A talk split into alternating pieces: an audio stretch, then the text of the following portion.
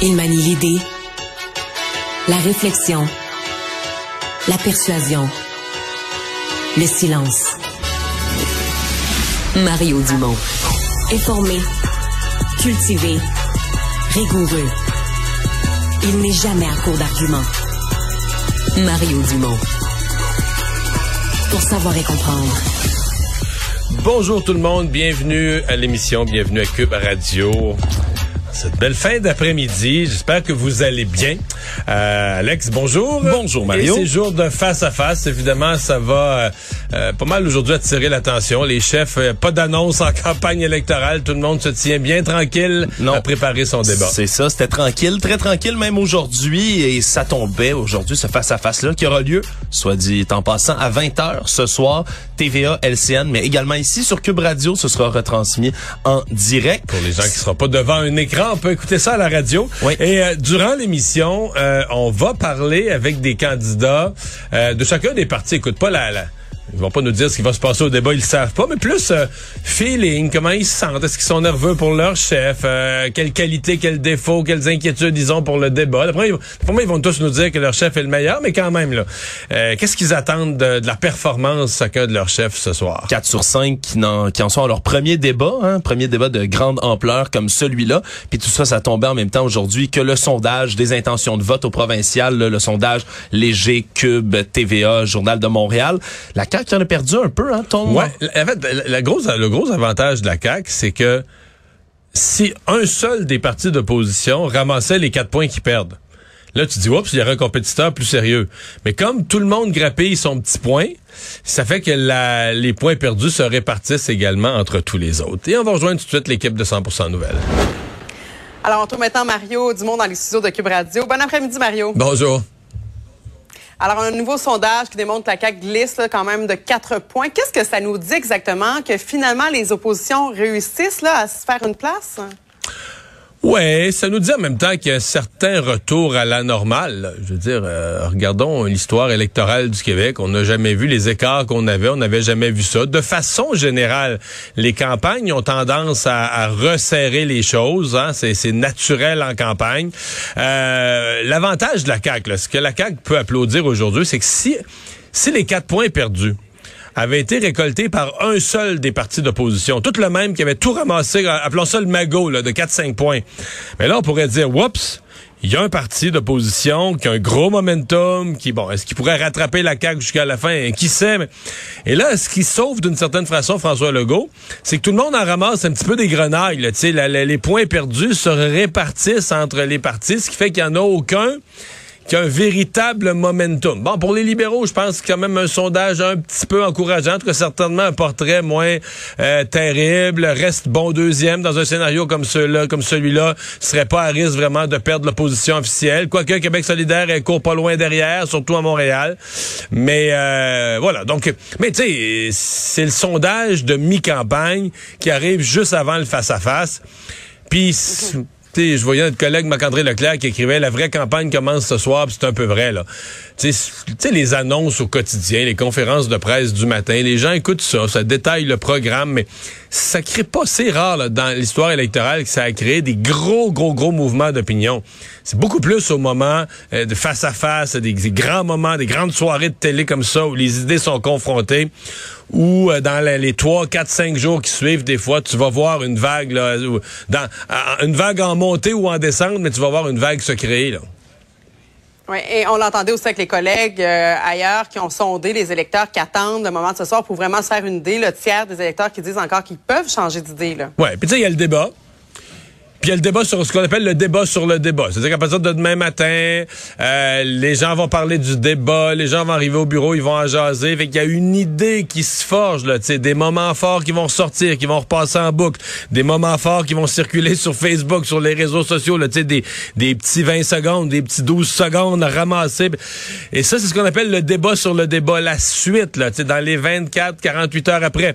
Des sujets qui vont avoir été chauds au débat, qu'on va continuer à discuter demain, peut-être faire venir des experts qui avaient raison sur ce sujet-là. Donc, c'est tout ça. C'est pas juste un deux heures ce soir. Oui, c'est un deux heures extrêmement intense où beaucoup de gens vont être à l'écoute, disponibles à changer d'idée. Léger l'a mesuré, 34% un tiers des gens disent, ouais, ouais, ça se pourrait qu'au face à face, on change d'idée.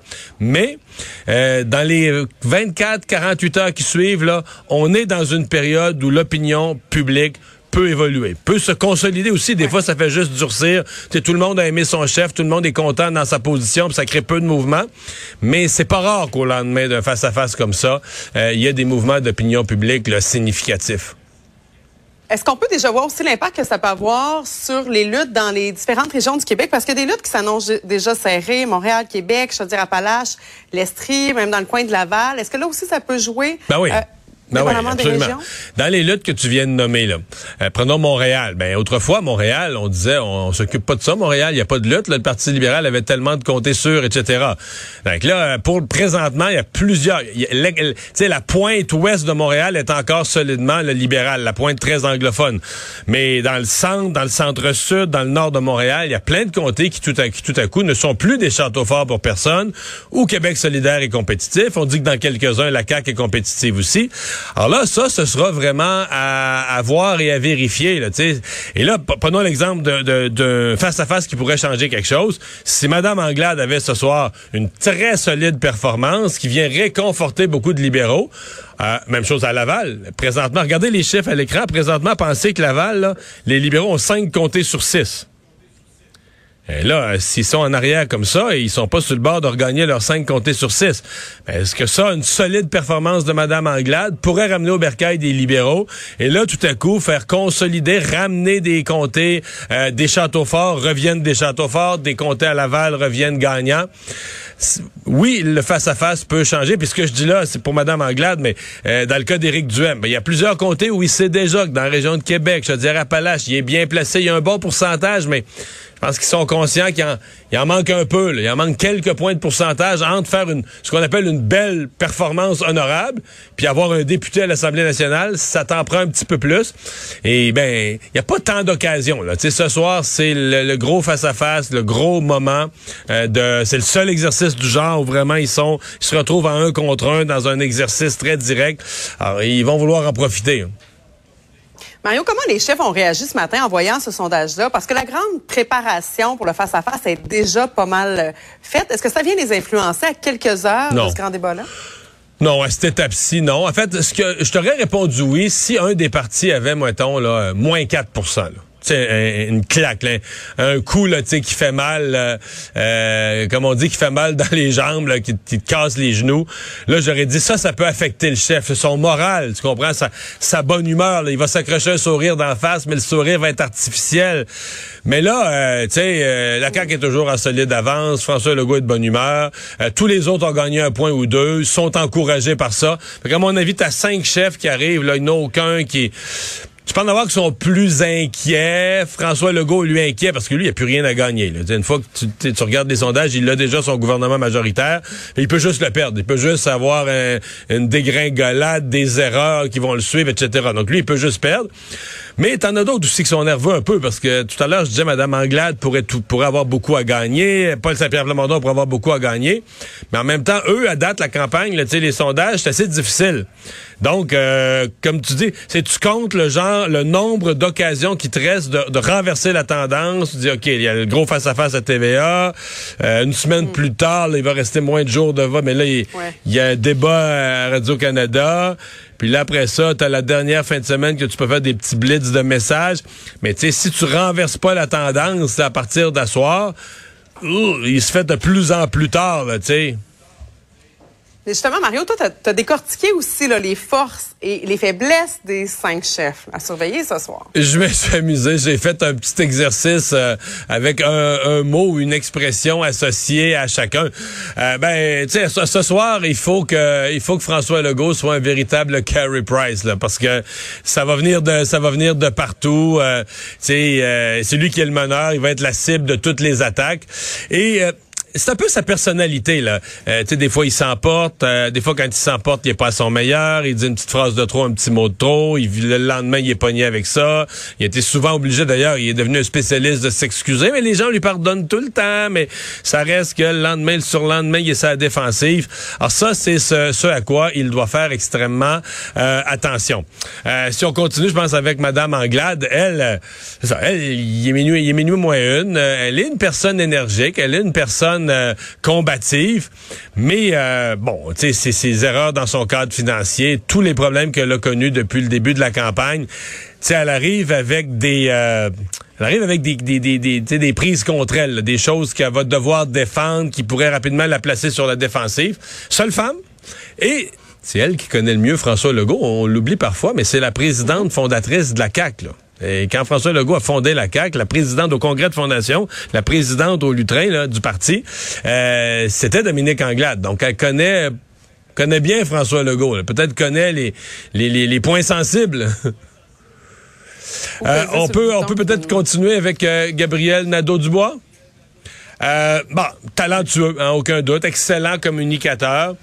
Lui, c'est les étiquettes, là, tu sais, euh, de nuage, pas réaliste, etc. Donc, il a le devoir de se positionner comme une alternative crédible, que son programme ça se tient, que c'est solide.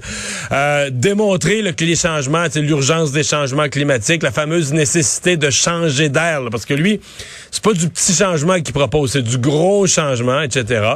Puis moi, je pense qu'il va vouloir créer une espèce de momentum. Jusqu'à maintenant, sa campagne va bien, mais je je pense que Québec solidaire espérait que c'est qu'on entende les turbines tournant les, encore plus fort, là, que, que, que ça lève en campagne. Comme la dernière fois que Manon Massé, ça avait levé pour Québec solidaire. Jusqu'à maintenant, oui, ils ont gagné une coupe de points. Tout le monde dit que ah, leur campagne est très bonne, est très professionnelle, mais il n'y a pas le niveau d'énergie qu'il espérait. Paul Saint-Pierre Plamondon, lui, écoute, lui, il lutte, carrément pour sa vie, euh, la survie de son parti. Euh, il avait dit au début. Ben oui, exactement. Sauf que euh, il a créé à cette date-ci, je dirais une curiosité. Campagne honnête, euh, fait bien valoir ses points, euh, pas fait de gaffe, grosse gaffe. donc, les gens le trouvent meilleur qu'ils pensaient. Donc, je pense que ce soir, il y a une curiosité d'entendre qu'est-ce qu'il a à dire, euh, qui il est vraiment, qu'est-ce qu'il a à dire? Euh, bon, et il doit éviter, éviter évidemment euh, ce que son ancien chef, Jean-François Élysée, avait fait au débat en essayant de changer le sujet, puis de s'ostiner avec Pierre Bruno pour parler d'autres choses pendant un sujet sur le, pendant un blog qui devait porter sur les médecins de famille. Ça, ça avait été un moment d'horreur. Et finalement, dans le cas d'Éric Duhem, bon débatteur, un débatteur naturel, qui arrive avec des contenus vraiment différents. Certains diront c'est le véritable adversaire, le véritable celui qui peut déranger François Legault. Maintenant, bon, il y a toutes sortes d'histoires euh, récemment qui l'ont dérangé sa campagne, euh, des histoires sur certains de ses candidats aussi, en sortant encore jusqu'à ce matin. Alors ça, c'est toujours embarrassant quand on t'amène ça. Est-ce que les autres vont l'attaquer là-dessus? Peut-être que oui, peut-être pas du tout. Évidemment, le défi de la, de la cohérence quand on propose des changements d'importance, qu'on arrive comme un réformateur avec des réformes importantes, ben il faut que ça se, faut que ça se tienne. Donc ils ont tous mais ils sont tous bons, là. on oublie ça, mais ils sont tous rendus chefs de parti. Ils sont tous rendus là où ils sont, euh, au sommet de leur parti, parce qu'ils sont, ils sont tous bons. Mais là, euh, ce soir, ils ont le devoir d'être plus que bons. Ouais. Alors, ça s'annonce vraiment intéressant. Mario, d'ailleurs, tu seras là pour euh, analyser tout ça. Merci beaucoup. Au revoir.